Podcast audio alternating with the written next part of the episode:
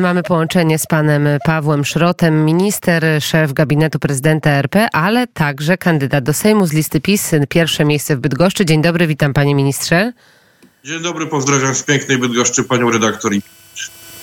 To my pozdrawiamy z pięknej Warszawy. No i na początek, panie ministrze, pytanie o to, co wydarzyło się w ciągu ostatnich 2 dni. Generał broni Wiesław Kukuła został szefem Sztabu Generalnego Wojska Polskiego, generał dywizji Maciej Klisz dowódcą operacyjnym rodzajów sił zbrojnych. Przepraszam, sytuacja bez precedensu, żeby 2 tak wysokich rangą generałów poddało się do dymisji. Jak pan ocenia ten ruch? Czy jest pan zaskoczony takim zachowaniem? Ja oceniam ten ruch pana prezydenta, bo umówmy się, o jego decyzję chodzi przy wczorajszym powołaniu dowódców Wojska Polskiego jako kolejny fakt, który potwierdza, że jest on gwarancją stabilności, że dba on o ciągłość dowodzenia Wojska Polskiego, natychmiastowe mianowanie i szefa Sztabu Generalnego i dowódcy operacyjnego Sił Zbrojnych świadczy o tym, że prezydent jako zwierzchnik Sił Zbrojnych świetnie wykonuje swoje obowiązki. Czy pan się spodziewał takiego ruchu ze strony generałów odchodzących ze swoich funkcji? Nie będę ukrywał, że się nie spodziewałem. Nie będę go oceniał. Każdy żołnierz ma prawo do przejścia do cywila. To jest jego prawo. Nie musi tego wcale uzasadniać od niższych oficerów aż po dowódców. Pan prezydent też szanuje to prawo. Szkoda, że to się stało w czasie tej bezprecedensowej wielkiej akcji ściągania polskich pielgrzymów, polskich turystów z Izraela. Ta akcja cały czas trwa i zakończy się powodzeniem. Akcję tę podziwiają wszystkie kraje na świecie. Niektóre chcą w niej uczestniczyć, inne już z niej korzystają. Wojsko Polskie cały czas działa i dla swoich obywateli. No właśnie, bo pojawiają się takie informacje nieoficjalne w kuluarach, że to właśnie ta ewakuacja miała przelać czarę goryczy i mogła wpłynąć na te decyzje, a o tym konflikcie pomiędzy żołnierzami wojskowymi a Ministerstwem Obrony Narodowej chyba już mówiło się od kilku miesięcy, panie ministrze.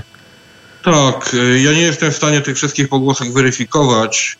Pan prezydent konsekwentnie starał się ten konflikt załagodzić, te spory wyjaśnić. Pamiętamy jego działania. Natomiast ja chciałem tylko powiedzieć jedno. Obu generałom, i generałowi Andrzejczakowi, i generałowi Piotrowskiemu, kadencja kończyła się w ciągu kilku miesięcy i zgodnie z obowiązującym prawem nie mogli oni zostać powołani na te same stanowiska na kolejną, więc to już jest wymowne. Ich czas się kończył, natomiast powołanie nowych wskazuje na to, że rozpoczną oni jeszcze wcześniej organizację Wojska Polskiego i swoją pracę na tych stanowiskach. Jak pan ocenia, że do dymisji podali się panowie generałowie 4-5 dni przed wyborami?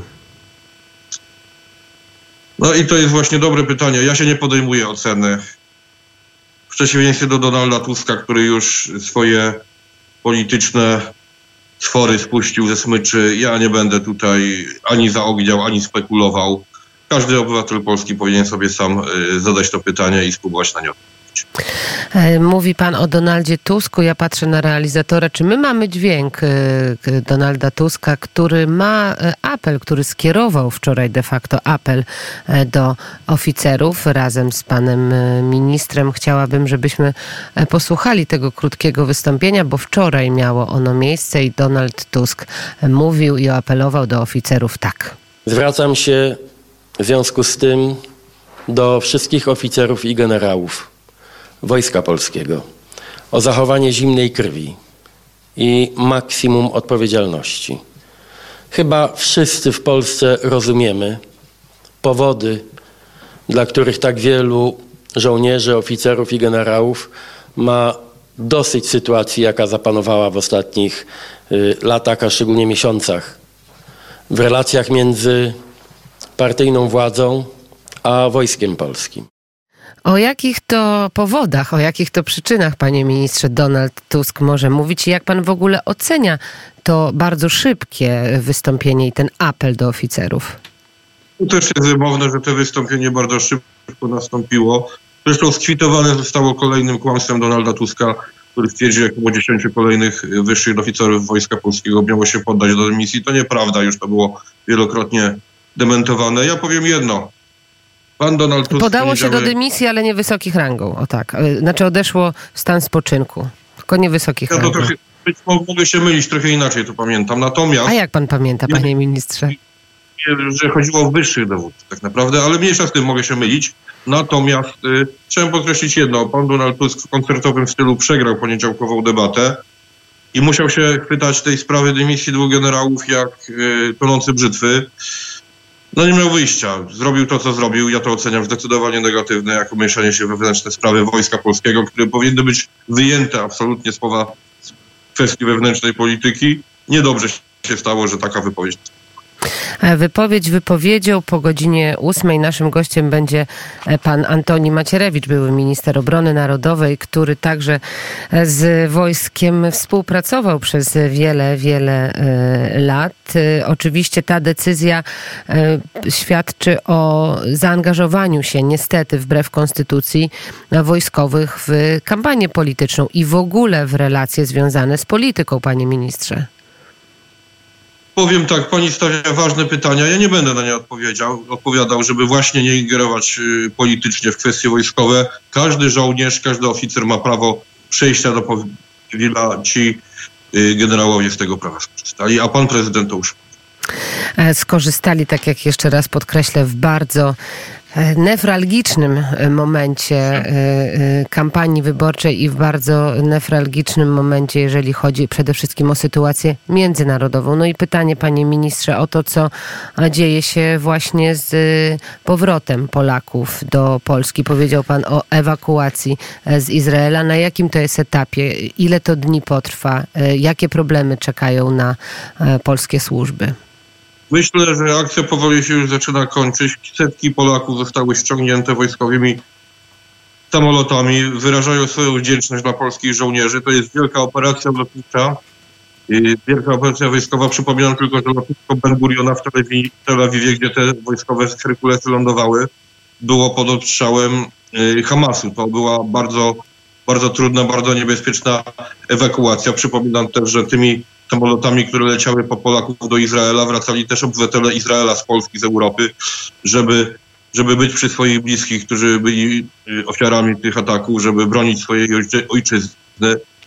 Myślę, że ta akcja zostanie zapamiętana tak samo jak udział Polaków w ewakuacji z Kabulu, z Afganistanu w 2021 roku. Zostało nam jeszcze 3 minuty, panie pośle. Zbliża się wielkimi krokami już jeszcze koniec. Panie ministrze, zbliża się wielkimi krokami koniec tej kampanii wyborczej. Jakby pan podsumował działania Prawa i Sprawiedliwości i Platformy Obywatelskiej i w ogóle podsumował tę kampanię, jaka ona była, co było najważniejszym punktem i jaki ona miała wpływ na wybory albo decyzje Polaków? 2 słowa mogą ją krótko podsumować. Krótka i ostra. Niestety nasz przeciwnik, głównie Platforma Obywatelska, też reszta opozycji, atakowało bezpardonowo, nieetycznie. Myśmy, stosując się jednak do norm kulturowych, z których zostaliśmy wychowani, ale odpowiadaliśmy ostro i nie wahaliśmy się przed mocnymi ripostami. Kampania się kończy, wszystko w rękach wyborców. Mam nadzieję, że Zjednoczona Prawica wygra, bo tylko to jest gwarantem stabilności, bezpieczeństwa Polaków i Polski i dalszego rozwoju. Jakie są państwa obiekcje w momencie, kiedy państwo nie wygrają tych wyborów parlamentarnych? Polska jest krajem demokratycznym i to, że dyskutujemy o wyniku wyborów i ewentualnej przyszłym rządzie, to świadczy o dobrym stanie naszej demokracji. Moje środowisko polityczne, czyli Prawo i Sprawiedliwość, już raz w 2007 roku bez żadnych incydentów, zgodnie z konstytucją, z przepisami prawa oddało władzę po przegranych wyborach. Ja sam osobiście jako dyrektor generalny kancelarii premiera przekazywałem kancelarię premiera Donaldowi Tuskowi. My szanujemy prawo, szanujemy konstytucję i szanujemy demokrację. To jest na pewno ważny aspekt, ale czy w grę wchodzi, panie ministrze, koalicja, a jeżeli tak, to z kim przede wszystkim? Ja powiem tak, w polityce, jeśli się za dużo mówi o koalicji przed podjęciem rozmów koalicyjnych, to można bardzo zaszkodzić tym rozmowom koalicyjnym. Więc ja nie chcę szkodzić rozmowom. Ale rozumiem, że Paweł Kukiz będzie osobą, która na pewno znajdzie się w, no nie wiem czy w rządzie, ale na pewno będzie państwa bardzo mocno wspierać. Pawłem Kukizem również pan prezydent bardzo mocno i dobrze i lojalnie współpracował. To jest osoba, która jest patriotą i propaństwowcem. Nie widzę tutaj problemów, ale powtarzam, gramy o najwyższą stawkę, gramy o samodzielne rządy. Mamy nadzieję, że to się uda. Koalicja z Konfederacją? Bardzo trudna. Bardzo trudna. Ja sam analizując różne działania, programy Konfederacji stwierdzam, że bardzo mi daleko do niej światopoglądowo. Ale? Nigdy nie mów nigdy w polityce oczywiście. Powtarzam, rozmowa o koalicji szkodzi rozmowom o koalicji. Bardzo dziękuję za ten głos. Rozumiem, że w Bydgoszczy i niedługo spotkania z wyborcami. Tak, już ruszam na bazarki bydgoskie. Dzisiaj będę na bazarku tak zwanym na Błoniu i tak jak codziennie rozmowy, ulotki, gazetki. Standard kampanijny i taka naprawdę esencja i sól tej kampanii. Uwielbiam. Co najbardziej martwi Polaków?